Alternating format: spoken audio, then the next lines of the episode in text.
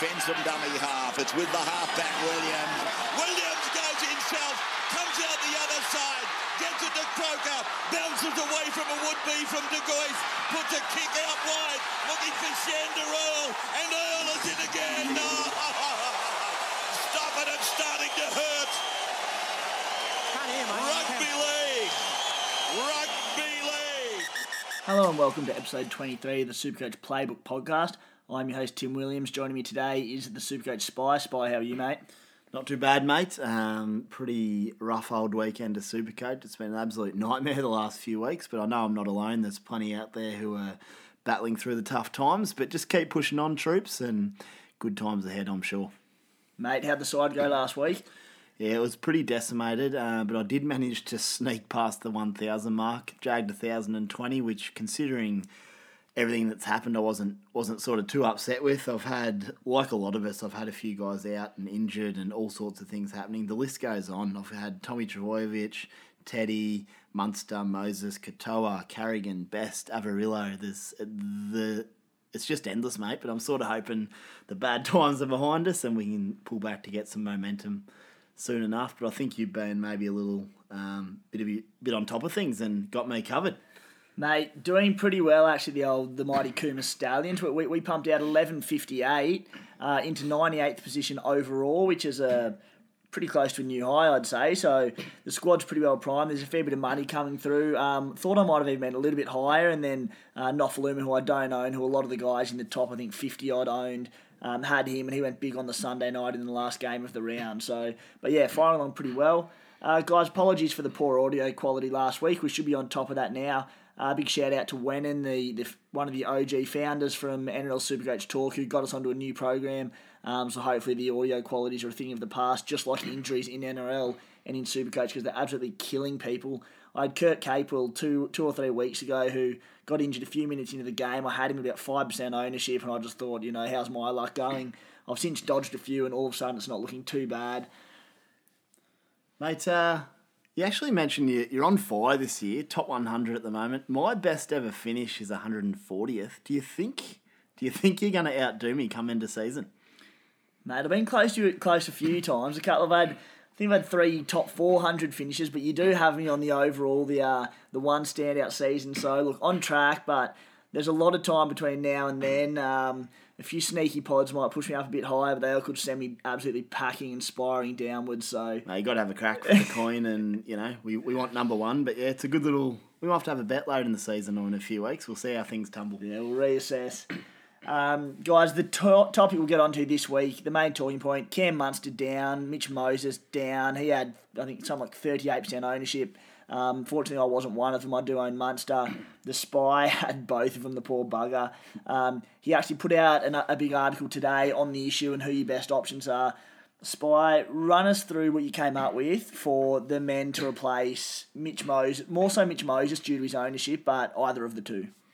Yeah, the article sort of goes pretty in-depth, Tim, and I don't even know if I'm any the wiser after it. They're all very close to the options, apart from one absolute standout. That's one Nathan Cleary from the Penrith Panthers. We said at the start of the year that we thought he'd be the standout halfback. A few of us didn't get him for those opening few weeks due to a tough draw and just to see if we could nab some early Mitch Moses points, but to be honest, he just touches the ball multiple times every set.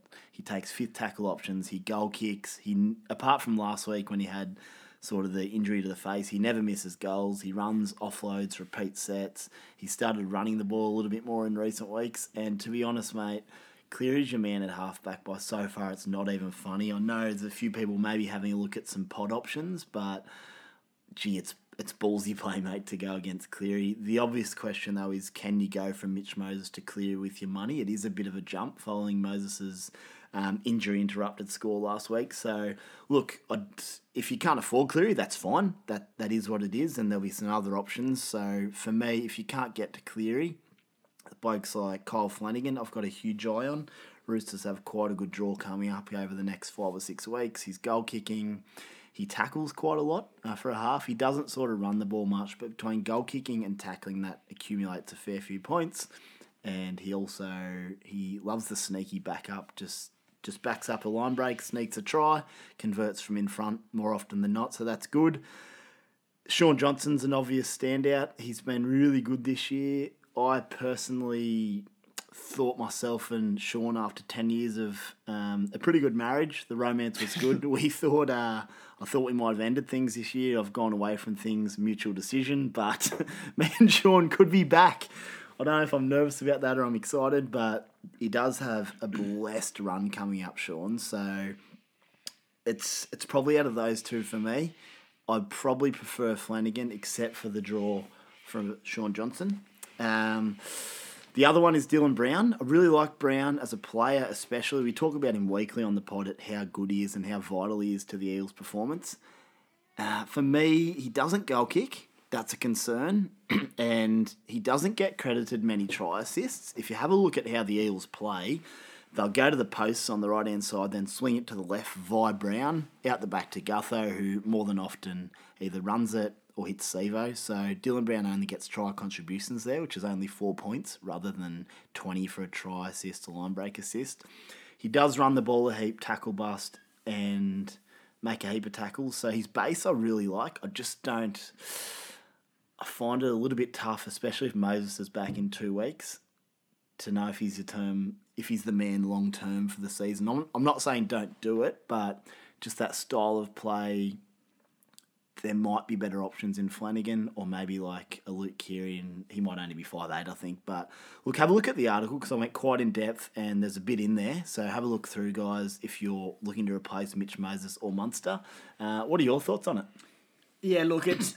I'm with you. Cleary, for me, is the standout halfback in Supercoach and will be the highest averaging halfback by season's end.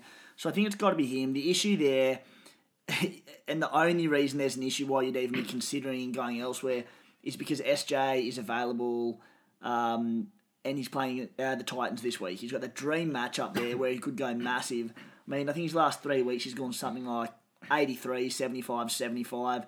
He's looking good.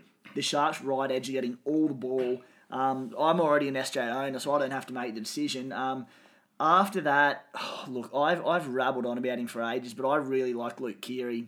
I know he only got eighteen or so in that demolishing of the Dogs when Teddy got two hundred. I've no idea how. It was a bit like that Dylan Brown situation where yeah. you're saying he was having the contributions, but you know he wasn't getting the last touch or the last major pass for the try assist. Hitting Teddy at the back, yeah. something like that, then Teddy gets the try assist. Yeah. Um, so I agree. I, I like Keary, but he does have that dud game in him potentially. So you just got to go in knowing that and he hope does. that it doesn't happen. He does, but... It's not often. But, I mean, the, the Roosters have got the Cowboys, then the Raiders, then the Warriors, then the Titans and the Dragons. These are all games, I'm even going to say nearly including the Raiders, the way they're playing at the moment, where he can easily go one hundred plus, maybe not easily against the Raiders, but the other four games are the four easiest opposition in the N R L. Um, so I really, really like him. Yeah, and also they've got obviously Melbourne this Thursday, but one thing is it's been moved up to Suncorp, which is, I, I don't have the stats in front of me, it has to be nearly the best Supercoach scoring ground in the comp, and that bodes well for, for Keary, and I think the Roosters could do a bit of a job on Melbourne. They're not saying they're going to win by thirty or forty, but they, they're so hard to stop at the best of times, let alone on an attacking-friendly ground like Suncorp Stadium. Yeah, it's a tough one. I'm a bit with you. Dylan Brown, I really like, and he's a guy that I haven't been keen on as an elite halfback in Supercoach this season, but now that he's made the move to, well, he's still on the left edge, but now that Mitchie Moses is gone, you disagree a little bit, but I think Brown's going to get a stack more ball. It was pretty close to a fifty-fifty split between him and Moses. Moses has been a little bit hampered with injury, I reckon, the last few weeks. Well, they've actually come out and said he has been, so Brown's probably got a little bit extra ball. I think he's going to get even more. Um, we'll get into it later, but big for Sean Lane, not so good for Ryan Madison. Um, lots of things to consider. The one thing I will say before we move on, lots of people are uh, banking on getting Cleary and S J, one this week, one next week. The Titans, Sharks have the Titans this week. If you're in that situation, would you go, who would you go this week and then who would you go next week? They've both got similar break even, so money's probably not going to be too much of an issue. Um, Is this Cleary, Cleary and, and S J? And S J? Look, the way this season's going, I'd get Cleary straight away, and the reason for that is you just don't know what's going to happen in a week. You could have three or four injuries to cover next week, and then all of a sudden you can't get Cleary. So I think more than ever this year, the way things are going, if you've got an opportunity to lock a guy in, just do it. Um, at the end of the day, the Titans, are, they played some reasonable footy last week, although it was against Brisbane, who were in absolute dire straits. And look, I think S J's floor this year, because he's not running the ball like he used to, he still has a twenty or thirty in him. He shouldn't get that against the Titans. He should get to at least forty or fifty, but I just don't think he's an absolute lock to carve up this weekend. He may well, but I, I wouldn't absolutely bank on it. Yeah, fair shout. And the other thing is, I think people have probably overlooked it a lot, and I don't know why, but Cleary's coming against the Tigers, who, yes, they're putting on points, but geez, they're conceding a few. They've conceded uh, something like one hundred six, forty points it might be, which is comfortably the worst defensive record of top eight teams. Um, they've got Cleary is predominantly on the left side of the field, so he'll be attacking B J Lelew's ledge, which edge, which is a dream come true. We've seen what um, Kalyn Ponga and a few others have done to that edge a few times already this year. So I think um, Cleary has an, an amazing matchup as well. Um, so I wouldn't be too worried. In fact, Cleary over Sean Johnson by so far, it's not even funny. Just get him in. There you go. Um, guys, if you're interested in our subscription package for our premium content, um, that's a few additional articles each week, over a couple of hundred articles throughout the course of the season. It's uh, thirty dollars for the N R L package, forty dollars for the N R L and Big Bash package. It's also the last week that you can enter a, the Supercoach Playbook Unlimited group. The code is four four six seven one four. Uh, if you're the top-ranked subscriber at the end of the season in that group, you win a massive Raiders game day package for a game of choice next year in either Canberra or Sydney. Um, if you're in a state but within Australia, we'll fly you to the game, uh, put you up for a night. We'll get contributors together and have a couple of beers together or tea or whatever.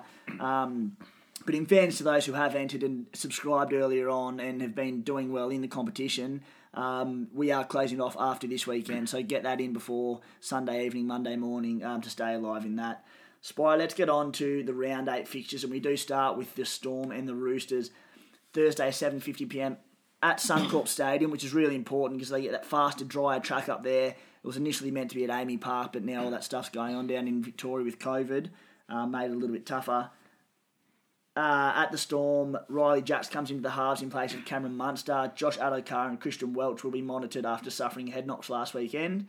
Um, at the Storm, Spy, there's probably not heaps going on. Papi, Papi, you, we knew he was going to get big eventually, but you more than anyone were big on him. You cut ties with him last weekend. How are you feeling? Yeah, I was pretty stoked to cut ties with Papi for Tedesco, and then Tedesco's played about forty minutes since. So that's just the way it's been the last...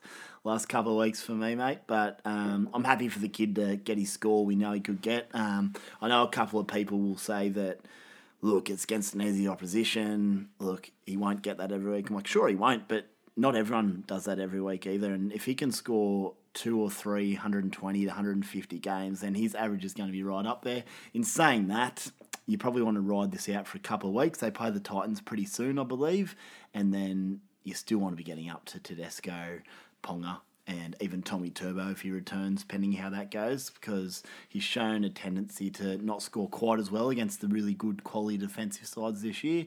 So keep an eye on him, but um, well done to the, those that held on and um, got justly rewarded by my boy Papi. Yeah, he's got a break even at fourteen now, Papi, so um, Teddy, when his two hundred drops out of his rolling average after this week, he's going to start to plummet cash. I mean, it's Teddy, so he might not, but... we think he will. Um, and then Kalyn Ponga set for a few price drops as well. Um, so definitely ride it out probably to that Titans game and then upgrade Papi to Ponga or Teddy, whoever you don't own from there. Um, at the Roosters, Jake Fenn's back in the starting team. I don't know if that's true or not. I think he was always in, was he always in the starting team or not? I thought he was. Maybe start, yeah. I think he might have started from the bench last anyway, week randomly. The news there is that Sam Verrills has gone with an A C L, so Fenn's pretty well locked into an eighty-minute role there. Victor Radley also gone with an A C L, so even he can't deputise at hooker, really. Um, Nat Butcher starts at lock and becomes Supercoach relevant. James Tedesco returns from his head knock, pushing Joey Manu to centre along to- alongside a returning Josh Morris. Ryan Hall's out. Mitch Orbison moves to the interchange. Uh, they're the major moves at the Roosters. Um, what are your thoughts there? I mean, we've already spoken about the halves. Brett Morris is seven twenty-four k, thereabout. If you can afford to get him into your side, you, I mean, you're better placed and you're probably winning Supercoach overall. So um, the other guys, interesting ones there, Taki Aho, Nat Butcher. What are your thoughts on there and what do you think of their minutes? Look, I think, mate, for this weekend, unless you need to make a move on these guys because you've got injuries or whatever's going on, I think you just want to give it a week. We don't know how the Roosters' rotation is going to play out. Uh, Trent Robinson will have an eye on finals footy and winning the grand final. He's not going to be too worried about how much they win by or how they're going from rounds eight to fourteen, for example. So I think you'll still want to keep guys as fresh as possible for the back half of the season. In saying that, Taki Aho, I've liked all, well, sorry, in the preseason I really liked, but we were worried about his minutes fluctuating, which has proven correct. And Nat Butcher, he, um, he's got some serious potential, that guy. His points per minute's huge. He scored at a really good rate last year. And the thing is, I'll probably, unless you have to, I wouldn't be jumping on this week because you get a free look at him this week. You can see how he plays, what he does, what his minutes are, and could be an easy transition across to him next week if he's looking the goods. Yeah, Desi wrote about Taki Aho in his Podwatch um, today, today's article. He's valued at four hundred sixty-five thousand, which is pretty obscene, but it also shows the sort of minutes he's playing, and it is warranted. Um, played eighty minutes on the weekend. That was because of the injuries. I can I can't see him playing eighty minutes again. Um, but he's got a break-even of eighteen. I think Nat Butcher's break-even sort of mid-thirties or early forties as well. So, as the Spy said, you just don't need to do it this week. It's not like they're playing the Titans where they might jag attacking stats and go huge anyway. We get a free look at them before they go into the easier draw. Watch their minutes this week. Um, and then I think we can reassess from there. I um I might even put out, I wrote an article on Taki Aho in the preseason. I might dig it up and retweet that because it had some really interesting numbers on how good he can be when given minutes. Mm. So I'll have a look at that. And before we move on, um, I'd love to own Angus Crichton this year. I was I had a plan to bring him in this week, which got thoroughly derailed by injuries, but his attacking upside is enormous, uh, especially this season, and yeah. locked into that role. And break-even of one twenty-seven for Crichton, so... He's another guy that I'm looking to get in as well for sure, but hopefully he scores pretty poorly against the Storm if they can tighten the tighten the ruck a little bit and he doesn't they don't get too much of a roll forward. Um, and probably the attacking stats the big one for Angus. But yeah, he will see some big price drops in the next couple of weeks and then look to get him in for that really nice run. His base is good too. He scores heaps for attacking stats, but he actually has a really nice base, so he's one to own if you've got the luxury of A, being able to trade to him, and B, just, just being able to afford him as well, depending on the rest of your side. Yeah, and Daniel Tupou is a guy I've had pegged in for next week for a long time. Uh, he's a massive pod for mine, and, and I'll be looking at him as a real edge towards sort of the blokes at the top of the table. Um, massive on Daniel Tupou, alongside Luke Keary as well, but Keary's probably more for next week if you can sort if you manage that for next week, not this week. Friday, six p.m, G A O Stadium, return to the nation's capital. The mighty Green Machine will find their groove here. Jeez, I love the Raiders. Raiders v Dragons, who are on a bit of a hot streak by their standards with a couple of wins on the trot. Um, at the Dragons, I think they're unchanged. At the Raiders, should I say, Bailey Simonson moves from the interchange to replace Jordan Rapana on the wing, who's gone for one to two weeks with injury. Uh, Michael Oldfield replaces Curtis Scott at centre, who's been battling for form big time. Scott drops to the bench. Interesting selection there. Joe Tapine returns from a knee injury, which killed me a little bit last week, the late, the late out there. Corey Horsburgh's gone pretty well for the season, another one that hurt me. I own both of them, guys. Uh, halfback George Williams broke his nose last week, but will be fine to play. What are your thoughts on the Raiders, Spy? There's not heaps going on. Yeah, not a lot, to be honest. If if you own any guys... Um... You just have to deal with injuries and move them on as you see fit. In terms of actually bringing people into your side, then outside of maybe Josh Papali, who could have a big back end of the year, we know he gets fitter as he goes, and I think he might. They might need him to promote and offload the ball a little bit more than than he has been doing so far, so that could bode well. And obviously Hudson Young's come into the starting role as well, whose points per minute's been pretty good. He played, if we have a look here, last season he averaged forty-five minutes for a score of forty, so if he can increase that role to seventy or eighty, he's definitely worth a watch. Uh, but again, you get a free look at him this weekend.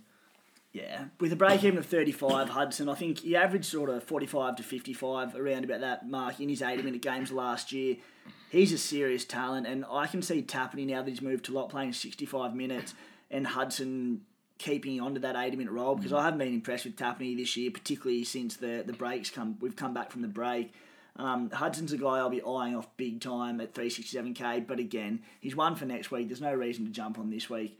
Um, not much else going on at the Dragons either. They're they're unchanged after win, winning a couple on the trot. Is there anything that piqued your interest there? Cameron McInnes, I brought in last week, and he I think he scored about sixty-four, which is nothing sensational, but I still think he's a must-have. What do you reckon? I think he's an absolute gun. He's probably, him and Angus Crichton are the two guys I want in my forward pack to strengthen up. He's outstanding, and he runs, he tackles, he's just, yeah, if you can get him in, it's brilliant. Yeah, Zachy Lomax is ticking on pretty well. He I sold him last week as well. Um, I'm okay with that. I, I'm sort of with the Dragons run. I mean, he boosted his score last week, but that was because he scored a try against the Roosters, which I didn't see coming with a line break. But anyway, I did, forgot to say nearly, but public apologies to Matt Duffy, who I genuinely had not seen pass a footy up until about three weeks ago, and it turns out he's an absolutely phenomenal ball player, so good on him. He's playing some great footy, and he's killing it in Supercoach as well, so he's one of those left-field options you might want to have a look at um, if, if you're sort of feeling that sort of vibes. Friday, seven fifty-five p m, Parramatta versus the Cowboys.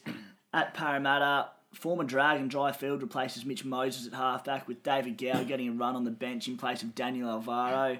Um, a fair bit going on at Parramatta. As we said, they are coming into a tough draw. We've spoken about Dylan Brown. Dry Field's one to keep an eye on for a couple of weeks, but I think Mitchy Moses is um, going to be... He, it sounds like he's only going to be about two or three weeks max, so not too bad there, um, which means Moses is a potential hold if you do have injuries across the board, but it also means Dry Field's probably pretty irre- relevant, especially to his team play a few extra games. Um, Spy, Clint Gutherson's a guy that comes to mind now that we think he'll be kicking goals. You're not convinced he will be?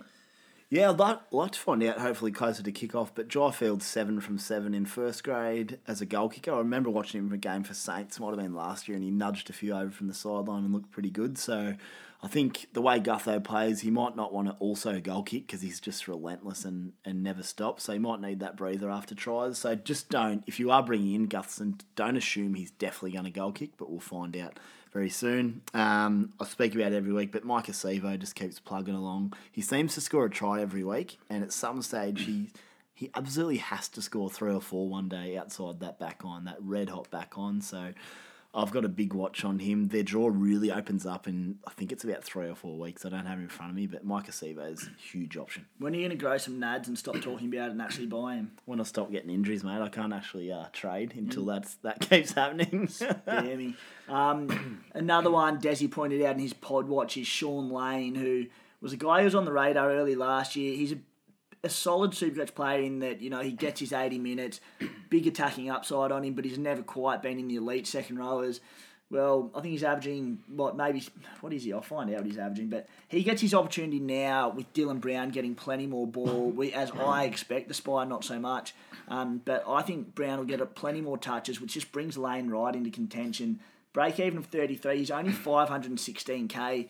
So if you are looking to get a back rower in and, and for a more affordable price, he might be a guy. He turned up last week. We know the upside's there. So only thing I'll say on Sean Lane is, and it'll be very interesting to see how this plays out, but the defensive focus is going to be heavily on that left-hand edge for Para. They won't have to worry as much about the other side, so maybe it makes it harder for Brown and Lane to get through, or maybe they just tear it to pieces. So back yourself in if you want to have a crack, but they will get some extra attention defensively. At the Cowboys, Val Holmes is closing in on a return and has been named in the reserves. Justin O'Neill has been named on the wing with Tom Opacic at centre. Um, yeah, so, I mean, the, the big news there is, which is a bit of a, a hammer blow, we'll call it, for, for, Stop it. for Cowboys, for Supercoaches, because Val Holmes is named in the nineteen jersey. Um, hopefully we get more in, uh, information closer to kick-off. It is the second game on Friday night, so at least they don't play late in the round. Um, but if you are looking to play Hammer in your seventeen, in your centres in particular, I'd only play him if he's at fullback. The Spy's got a different view. He doesn't mind him on the wing. Yeah, I don't mind it, mate. His base at fullback is absolutely abysmal. I think it's twenty, sub twenty. Luckily enough, he's been good enough to set up and score a couple of tries, which has been nice because I've had to play him the last couple of weeks. But I actually prefer him on the left wing outside Valentine Holmes. He'll probably run the ball a little bit more on kick return. And also you get freebie tries on the wing, especially outside Holmes, who had a field day setting up his left edge partner in the early part of the season. So it's one of the games, probably not against the Eels, to be fair, because they're defensively pretty good. But if they get an easier matchup, Holmes onto Hammer for a nice little twenty-seven-point play would be lovely. Are you playing Hammer in your seventeen? No, I've got um, Tessie New at the moment, and they, they've got an easier matchup, so he'll get the fourth, fourth reserve, sorry, the fourth spot in my centres this week. Yeah, coming from a bloke who actually had to play Hammer last week and luckily got away with a few half-decent points, it was mid-fifties. Um, look, if you can avoid playing him in your seventeen, I really recommend it highly because I can see him going sub twenty this week, more so if he's on the wing. Um, Jason Taumolo's a guy who... It's funny how at the start of the year you have Payne Haas, who's the lock-in captain every week, don't even think twice. Um, Jason Taumlola was probably the second option that you can lock in every week. And now all of a sudden it was Teddy and Turbo and Ponga, and we come up with these guys every year and say, you know, last year was Damien Cook had to be your captain every week. Two weeks later it changes, and all of a sudden, we'll get to him later, but now all of a sudden it's a it's a risk to captain Payne Haas, which you thought you'd never say. But um, back to my point, Jason Taumlola played seventy minutes last week, had some serious numbers, and um, I think now that the captaincy debate is blown a, a lot more wide open, at least until next week when Teddy and Ponga come up against easier opposition, Taumlola's sort of been overlooked a little bit. Oh, he's a huge shout. The thing we probably said in the early podcasts from memory is Payne Haas was locked in for eighty minutes at that stage and scoring quite well, whereas Taumlola could only go up. He wasn't going to play less minutes, he could only play more, and Haas could only go backwards. That's unfolded lately, and Taumlola, he's just a gun, week in, week out, year on year. Gee, I love watching that boy play footy, and he's such a nice guy to own as, as captain if you need to need to use him outside of one of those Um, one of the Teddy Ponga type situations against against some sides. Saturday, three p.m. at Seabus Super Stadium on the Gold Coast. The Titans back to the home venue as well. There you go. Um, it's all starting to fall back into place, unless you are the Melbourne Storm. At the Titans, Tyrone Peachey, oh, you nearly had a sore throat reading out the t- t- changes at the Titans each week. Them and the Warriors, fair dinkum. Tyrone Peachey starts at centre for Dale Copley with Bryce Cartwright recalled to the bench. Tyrone Roberts' ankle has again been included in the reserves and remains an option. Um, oh, to be fair, not too many changes at the Titans. Um, the big ones there are Mo Fodawaker, who, oh, for anyone who jumped on last week, copped a sin bin. I think he scored about fifty-three in fifty-three minutes, so you wouldn't be too disheartened by that, but it could have been sixty-five plus um, had he not been sin bin. In fact, I'm certain he would have had it. Um, and then the other main one there is Jai Arrow Spy, who I think you still own. What, mate, forty-three points last week?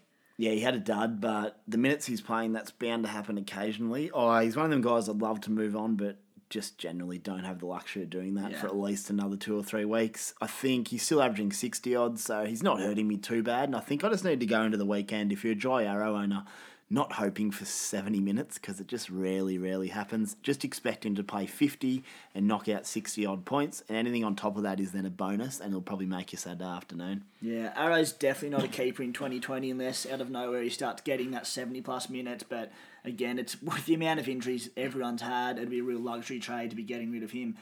The Sharkies have hit their straps, and as an S J owner, I'm very happy. Andrew Fifita has again been named to start at prop, but he switched with Braden Hamlin-Ueli on the interchange last week and could well do again. Uh, I'd expect that he would. Nene McDonald has been included on an extended bench, could make his debut, but look, the way the Sharkies wingers are going, they're not going to drop Katoa. Um, Bryson Goodwin scored a mental try last weekend. Um, there's a bit of chat that Ronaldo Mulitalo is back into running and isn't far off a return. Um, You know, there's there's chat that that's a worry for Sione Katoa owners, but fair dinkum, you'd be hard-pressed dropping him the form he's in with Spy. Well, I think he won't get dropped. He was playing left edge when um, Mulitalo was playing, so the worry for owners would be he goes back to the left where he's not quite as damaging outside S J's long yep. balls. Um, I, I wanted to buy Katoa last week and wasn't able to with everything going on, but gee, he can bust a tackle. He looks heavily involved this year. He loves a run, which is huge, and yeah, I think I quite like him. He's buying out a little bit in price, but he's a bit of a sneaky player with the Sharks draw, that's for sure. Yeah, I had to play Blake Brailey last week because such were the injuries, um, which, to be fair, I wasn't terrified of because Connor Tracy was off the bench. So I expected him to play eighty minutes, but he played his best game of the year for mine. He's developed that little grubber in behind the line, picked up two repeat sets, um, scored a pretty fortunate try there, um, but punched out mid-sixties, I think, for me. Boy, Blake Brailey looked good. In a reflection of our years, I had my blokes sitting up with their feet, feet, ankles, knees, shoulders and heads and toes strapped up on the sideline not playing, and Timo's got Blake Brailey making bloody Manly look silly at Sunday afternoon. It was a tough week for the Spy. I, I pick fit players, mate. You don't. That's oh, the difference. Geez, actually, you could be onto something there. Warriors Broncos, five thirty p.m. Saturday afternoon at Central Coast Stadium.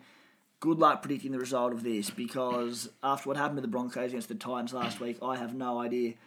Jeez, get there. I need an oxygen machine for this one. I'd nearly, so oh, I'd nearly skip that. Oh, just, we can walk. We right. can walk. There's, through the there's a lot of changes at the Warriors as per usual. There's going to be more next week by the sounds of it. Um, we can skip them. Jermaine Tenua-Brown peaked at over two hundred K profit, massive for all his owners, but he can be upgraded or downgraded. There's pr- not a lot of options to downgrade in the front row or second row at the moment. They all seem to be at centre wing, so you might have to look to upgrade him. The one and only that I will talk to you about here is Tohu Harris Spy, who is absolutely going off tap at the moment. He's um, monstering it. He um he has to be a serious consideration. If you just pull up his numbers there, if you if you get a second, I'll have a quick chat about him. The only concern for Tohu is Jazz Tavanga's due back soon, and at times he plays sixty to eighty minutes in the middle. So does that affect Jazz's role? I'm not sure this mm. year how they go. Maybe he goes to more of an edge. I'm not quite sure how they're going to do it, but the way he's going, he's absolutely killing it, Tohu. So Tohu, eighty-six last week, forty-nine tackles, fourteen runs. He's averaging eighty points per game since returning from the break, and he's owned by just two percent of coaches. That is some serious Supercoach scoring at two percent. That's so, lovely. Look, it, it'd take, with the instability at the Warriors, some risk to bring him in, but, I mean, that's what wins Supercoach, isn't That's it? One of them pod plays, and look, it's not like he's going to go back to scoring thirties either. He might he might lose some production, but if you want to have a crack at going against the gauntlet of everyone else, bring him in, see what happens. If he sticks to that role, you'll be absolutely cheering. And if he doesn't, then obviously, as we know, you've got an option to, to move him on down the line if need be. At the Broncos, Corey Oates has been dropped, Jermaine Asako on the wing, and Tom Flegler back from suspension on the bench. Uh, Matty Lodge has been named despite an injury injury cloud with his knee. Pat Carrigan returns from su- oh, returns from suspension at lock in place of the suspended Joe Offahengawi. Uh, that's really good for Pat Carrigan's uh, minutes this week. I was unaware of that. Um, and I'm going to have to play him as my second front row, which I didn't really want to do. Not that Carrigan's poor, but with all these forwards like T P J coming back, Offahengawi, um, I can see him playing fifty minutes going forward, but hopefully he notches sixty-odd this week now that he's out. Um, and that's the major news at the Broncos. Spy, you'd be a brave man jumping on any of these plays at the moment. Yeah, it's a tough one. Um, I'm quite a fan of Herbie Farnsworth, but if you're going to get him, you probably wanted to do it last week. Um, he's a good player, and he may even kick when Stags returns because he's actually signed for Man U or Nilly when he was a junior, so he can obviously goal kick.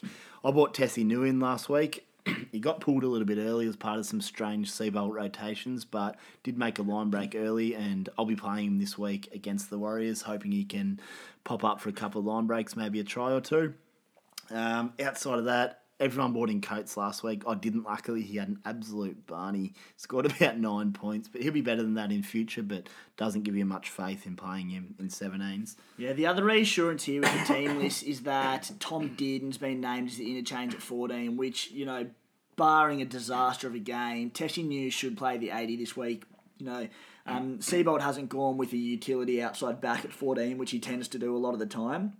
Huge um, news, yeah. So, massive. I mean, new against new against the Warriors, I think you can lock him in with, surely there's an attacking stat. We saw him get there, might have been off the offload from um, T P J real early on last week, and you were thinking, God, we're on here for one hundred plus from a basement price rookie. Um, didn't quite eventuate, but this week, you know, long term, I wouldn't be playing him in seventeens, but I think this week we could be all right. Get in there. And just Tevita Pangai Junior as well, he's he's an absolute lunatic, as we know. He could get suspended or hurt any week, but it, when he's on the field, he can do some real damage if you want to really roll the dice on him. Go for it. Saturday, seven thirty-five p.m, Tigers versus Panthers. Uh, this is going to be a blockbuster at Bankwest mm. Stadium after sort of out of nowhere with the Tigers. Just quietly, Tigers fans just got so excited. They're involved in a blockbuster. Well yeah. done, guys. Well First done. time in a long time for the old Tigers. um, un- actually, that's a lie. They played round twenty-five last year, blockbuster against the Sharks to make the eight. Yeah, that's a lie. I was there as well. Yeah. Farrah, Farrah came out of the sheds. That was yeah. unbelievable scenes. uh, the Tigers are unchanged after last week's big win over Canterbury. Um, mate, a lot going on at the Tigers. Is there anyone who piques your interest there? Um, Nofaluma's obvious. We don't need to chat about him. He's absolutely killing it. Top scorer, I think. Um, Tommy Talau's a big watch for me. He's, gee, I'd like to try and get him this week just as one more cash cow who I think's going to do a good job. He runs the ball pretty well. He'll have a few tackle busts. And the way the Tigers are playing, on the end of that back line, he could have a few tries in him because I had a look and the Tigers have a pretty good draw for the next eight or nine weeks.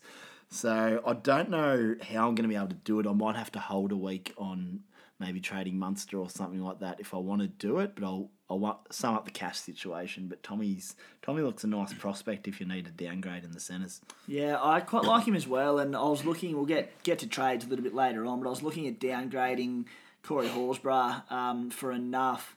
Um, but, I mean, I find it funny how it looked like it could have been the year of the N A F, and it still may happen, but then there's just masses of injuries happening. All of a sudden, money generation's looking harder to get. Um, we're using two trades each week as expected, but we're using it on not boosting our teams, but yeah. filling in holes. It's putting out fires. Um, so I'm now looking at Tommy Talau maybe to get in as well. Minus twenty-eight break even, coming off a score of seventy-two. The Tigers looking pretty red hot, at least in attack. So um, Tommy Talau's a, re- a real shout this week, and you know he's, he's very cheap as well at two hundred eight K. Mm. Um, the other one that piques interest here, look, I won't be going jumping on, but I know Walson's very keen on him. Whether or not he buys or not, I'm not sure, but Um, Adam Dewey, who scored eighty-two last week. He had two tries that were about half an inch from being tries. They were disallowed. That would have put him to about one hundred forty points. Since moving to fullback over the past month, he's averaging seventy-two points per game, obviously available at centre wing. Um, he's a serious prospect at fullback. I'd like to possibly turn Ramian into him in a few weeks. Yeah. Um, it'll just depend on how my team is, but I like him. He runs the ball a lot. His ball playing will improve, and just the fact the Tigers are playing good footy, excuse me, that helps. And a nice draw ahead. Uh, the Panthers, Josh Mansor. Oh, those poor buggers who had Josh Mansor last week, uh, and he pulled out. I mean, there was a lot of them, so you can't really feel too sorry for them. But gee, Josh Mansor really hurt. I think it might have been the Thursday night game last week. He returns in place of Brenton Aiden.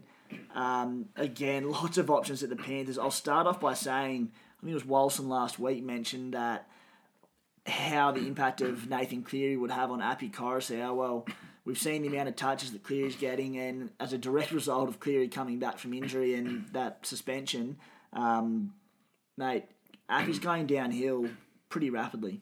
That's a big call, downhill rapidly. I think if we check his scores, let's pull him up. I think he had a reasonably quiet one last week in a pretty wet and dewy game. fifty-two, seventy-six, sixty-three, fifty-six. There you go. So he's averaging over sixty. Clearly didn't play in those. It'll be a big watch this week because um, I'm an owner of Appy, and if he's only going to average fifty moving forward, then sure, I'll look to move him on. But it's been one week. It's certainly, I've got far bigger panic stations than Api Coruscant at the moment. I'll give you the tip. um, just quickly, Jerome Luai is playing some really nice footy, um, scoring okay, and he's probably ripe for the plucking now in terms of selling him off. But there is an option. The Panthers have a pretty nice three weeks. One of the things I'm looking at is possibly holding Munster. I doubt I will do that, but I could play Luai for three weeks and Munster come back. I probably won't because I don't have a definite timetable, but he's not playing bad footy. But if you do own him, it's probably time to, if you're not going to play him in your seventeens, move him on. But he could be a nice seventeens play, especially from next week onwards for a couple of weeks. Mm, Jerome Luai is a guy who we, I mean... plenty of people to part ways with already, and rightly so. He's not scoring exceptionally, but boy, that dual half at five eight stats is handy at the moment with all these halves injuries. He'll be plugging a lot of holes for people this week who have issues to deal with elsewhere. Um, as I said, it's a pretty nice matchup against the Tigers, so I mean, I'll be holding Luai probably more through. It's it's a necessity. Just a safety net type thing, really, isn't it? Yeah. You can downgrade downgrade other guys first. Put it like that. Yeah. Seagulls v Knights, Sunday, four oh five p.m, back at Lotto Land, which is traditionally probably not a great uh, ground for Supercoach scoring, with the exception of Tom Trbojevic, because he's Tom Trbojevic. But uh, Lotto Land should be in good nick after all this going on and the, the COVID break, so hopefully that's a, a faster, drier track, although Sydney has had a lot of rain recently, which we know Lotto Land doesn't handle too well. Yeah, it's pretty dry this week, so hopefully we'll be all right by Sunday. Yeah. At the Seagulls, Moses Sully returns in place of Brendan Elliott. Marty Tupou has again been named in the starting side ahead of Sean Kepi. Uh, the pair swapped spots last week. Uh, at Manly, uh, not heaps going on. Look, with, with Tommy gone, I don't think there's too much of interest there. Moses Sully remains a decent pod, but how many points are there to score without Tommy there to feed him the ball? Um, I mean, the one and probably only talking point there is Adam Fanua-Blake, who finally went big last week, albeit with the aid of two tries.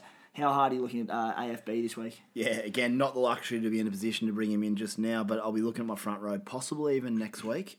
And look, he was a monster last year and may do it again this year. With Tommy out, he might see a little bit more ball, trying to create a little bit through the middle. So he's certainly a good watch for owners. And look, I, barring injury, he certainly won't let you down, will he?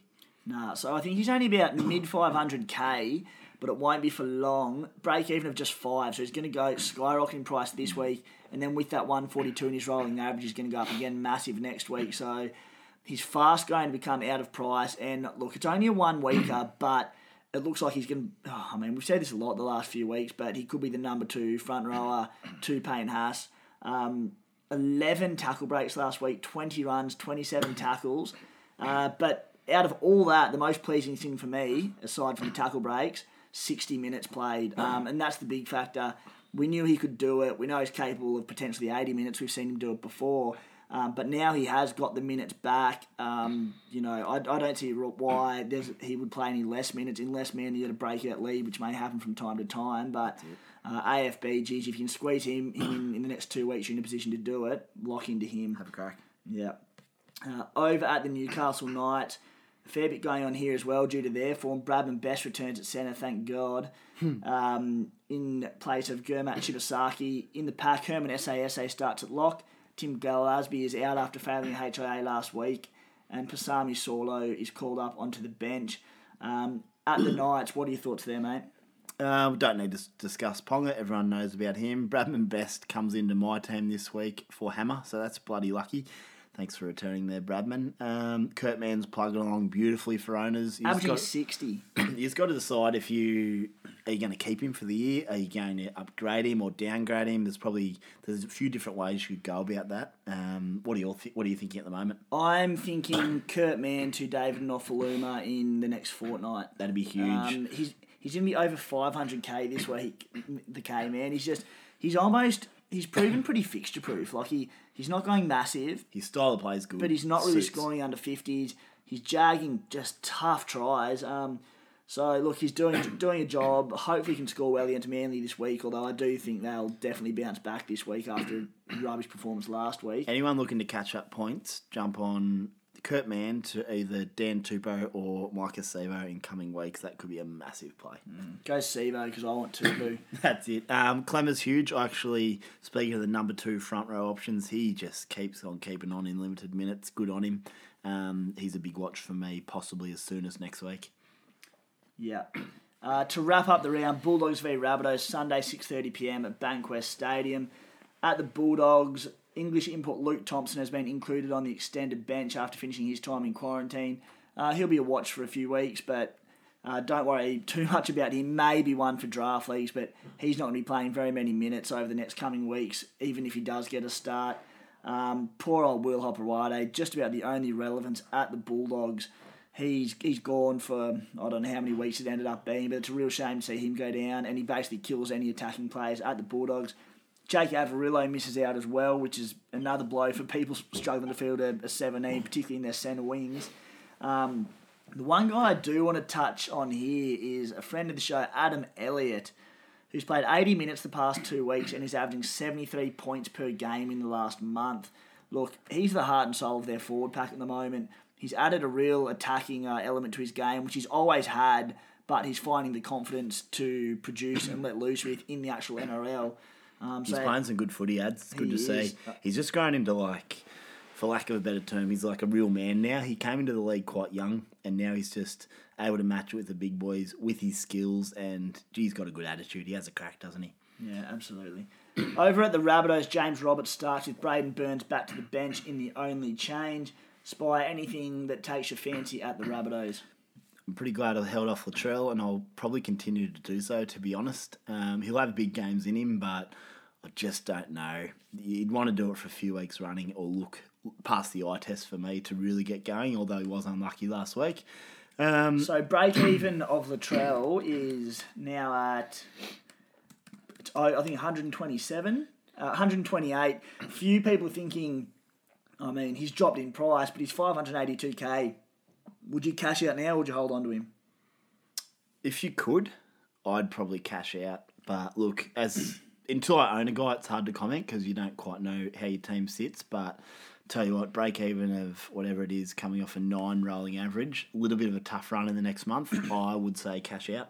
I'd hold. Okay. Um, look, I mean, prior, prior to last week's nine uh, against a red-hot Panthers side, he went seventy-one, one twelve, one twelve, that is, seventy-one, Um, then he comes up against the Bulldogs and Tigers in the next two weeks, which are hardly threatening at all in defence. So they got the Dogs. I didn't realise that this week, of yeah, course. But um, even so, I'd um look, I, he might have his lower weeks because he's got a base of seventeen, Latrell, but I can still see him being pretty close to that top four centre wings, and I think that you're definitely going to have issues elsewhere, but I don't mind the drill. Yeah, if you've got the luxury to do it, maybe, but um, just otherwise jump on and enjoy the roller coaster because there'll be some up and down weeks for Trell.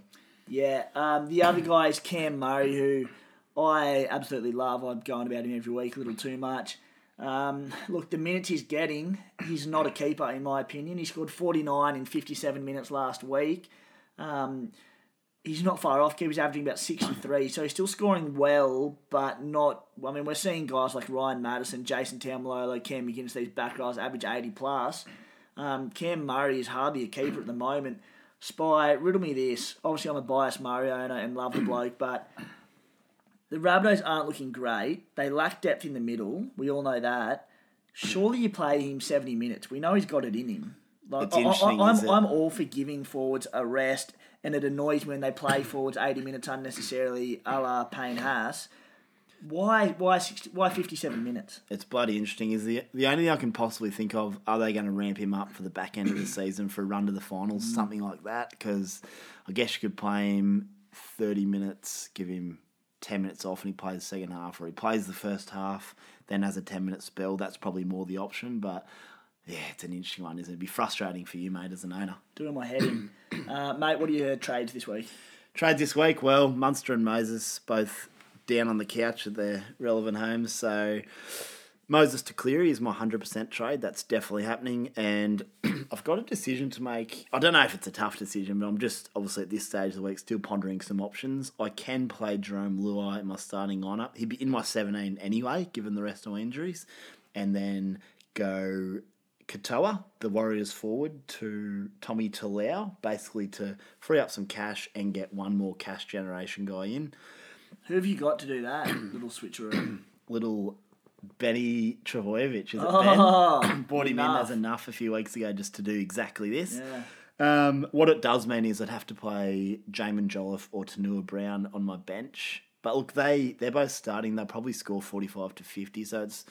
it's a possibility I'm going to do that. And the reason I'm sort of thinking about that is because I just don't know who to replace Munster with. And I'd love one more week of some really hardcore analysis just to see how they look. Roosters have Melbourne, and I'm looking at Keary and Kyle Flanagan. And Sean Johnson I'm just not convinced on one hundred percent. So I'd love to see how he goes against the Warriors before biting the bullet. So I just got to make a call there. the the cash of Tommy Talau and the fact he'd be a nice... fifth option in my centres could sort of sway that. Um, what are your thoughts on that is the way I'm thinking? Yeah, I like it all. I, I, I'd be lo- I, I just think that S J matchup versus the Titans is too hard to go past, and I've, I personally think he's looking incredible. Um, I know his base probably isn't there, but I've owned, I said I've owned from the start, and each week I've watched him, give or take the two weeks he got twenties, which were one was before the break, one was the first week after it. Since then, I think he's looked awesome. And when I'm watching him, I'm not worried about low scores. I think he just, I think you're he feeling looks, confident. Yeah. yeah, I am. And the Sharks are firing, so he's kicking goals. So he's got that. Um, that the I mean, you, we don't include goal kicking in base, but for a goal kicker, it is their base stats effectively. Like, um, yeah, and I wouldn't be going to him as I said, but. The run's just so good. It's such a dream draw. Um, I think I'm being a little bit stubborn as well. I'd sort of parted ways, as I said, with S J, yeah. and now I'm like, geez, do I bring him back? If he goes bad, I'll be upset. Uh, so I'll, I'll make a decision, but I'll probably... I'm having a big look at Kyle Flanagan as well, so it could be Munster to Flanagan as my second trade. Yeah. Or Keary. Uh, for me, Munster to Cleary, and then oh, I'm tossing up. I was thinking Horsburgh or Rudolph to a cheapie.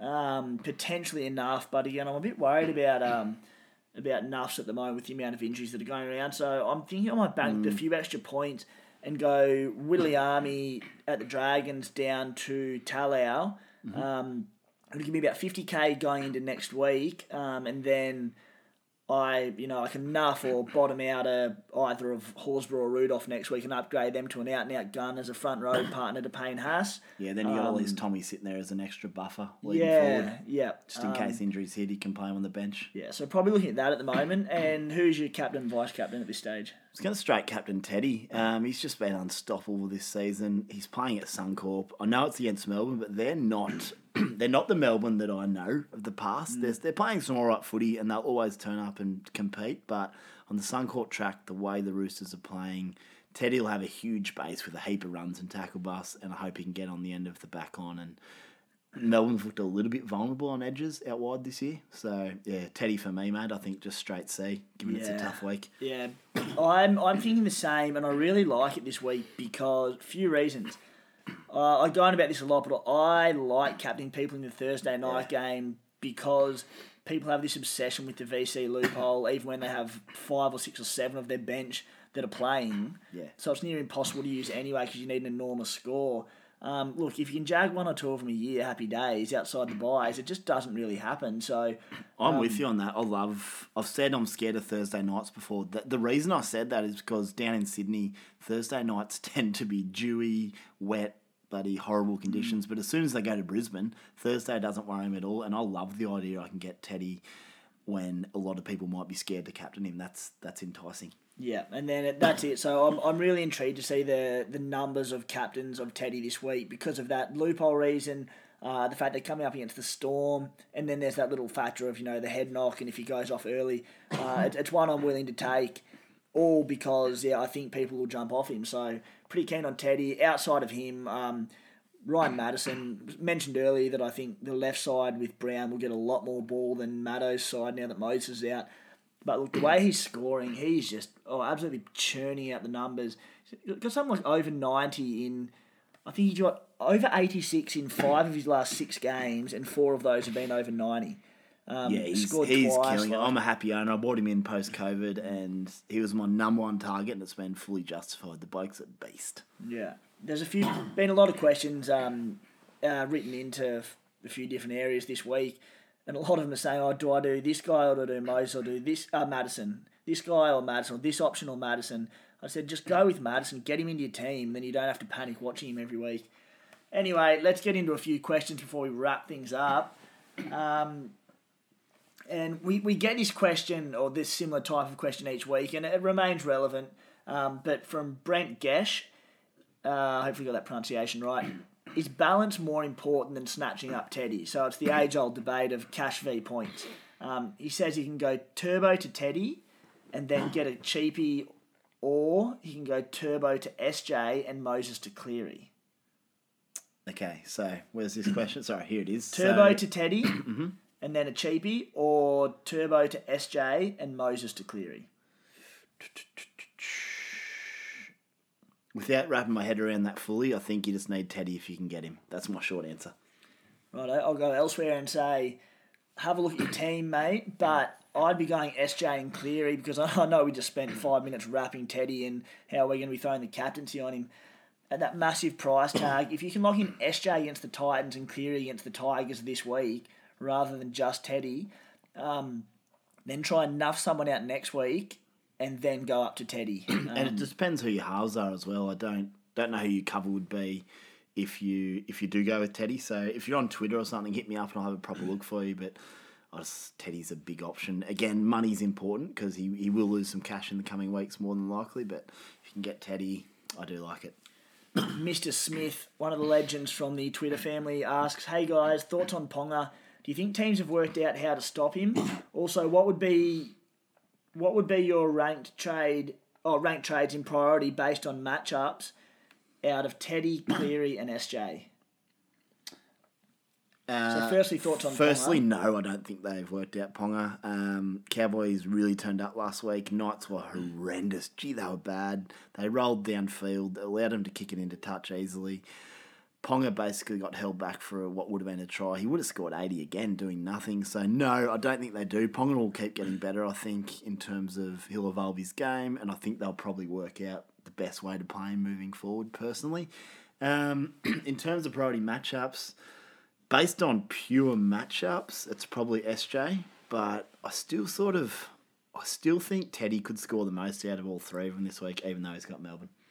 Yeah, there you go. Um, yeah, it was a bit concerning. Ponga did play a bit more on his preferred left edge last weekend, but he still favoured that right edge, which which does worry me as an owner and just uh, and general N R L fan. And I'm not a Knights fan, but for N R L, Knights fans, because I don't understand it. And it's I'm having some sleepless nights as a result of it. It doesn't make sense, yeah. It, well, it was hard to watch, but look, there might be a reason behind it, and they'll, yeah. they'll get going soon. Um, look, as far as matchups go, I, again, I know it's Rap Teddy, but um, I like the Cleary and S J matchup, so I'd probably go S J v Titans, Cleary v uh, Tigers, and then Teddy against the Storm.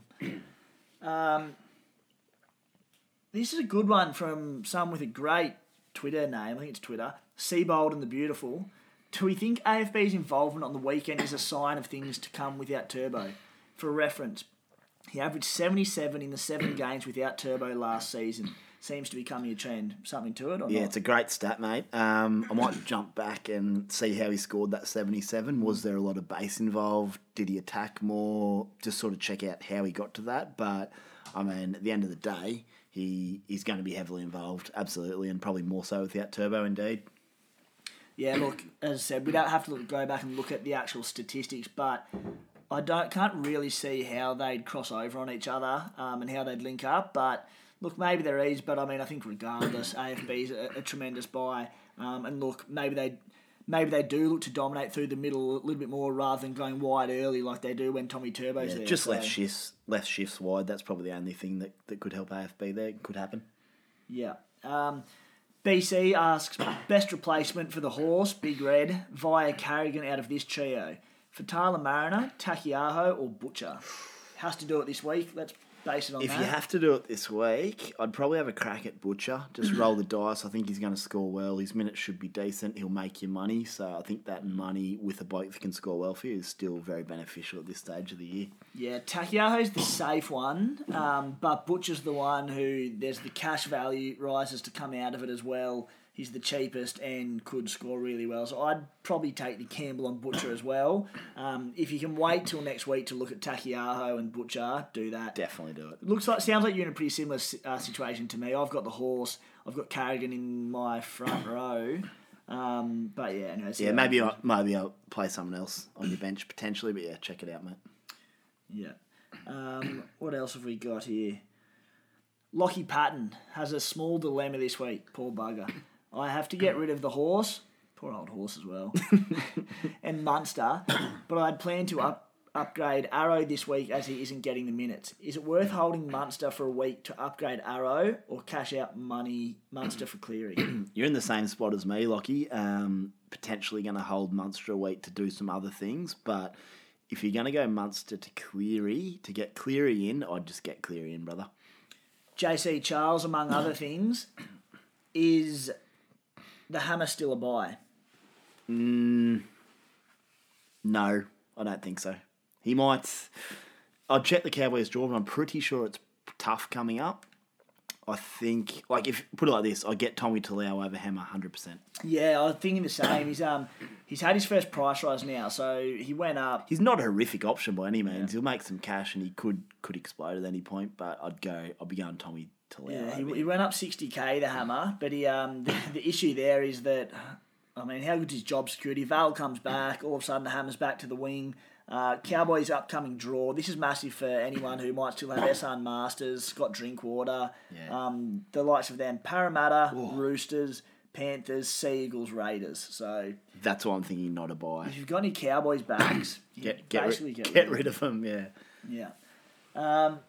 Um, Jeff Sims asks, best front row forward keeper out of A F B, Paulo, Clemmer, Papali, and Fodawaker.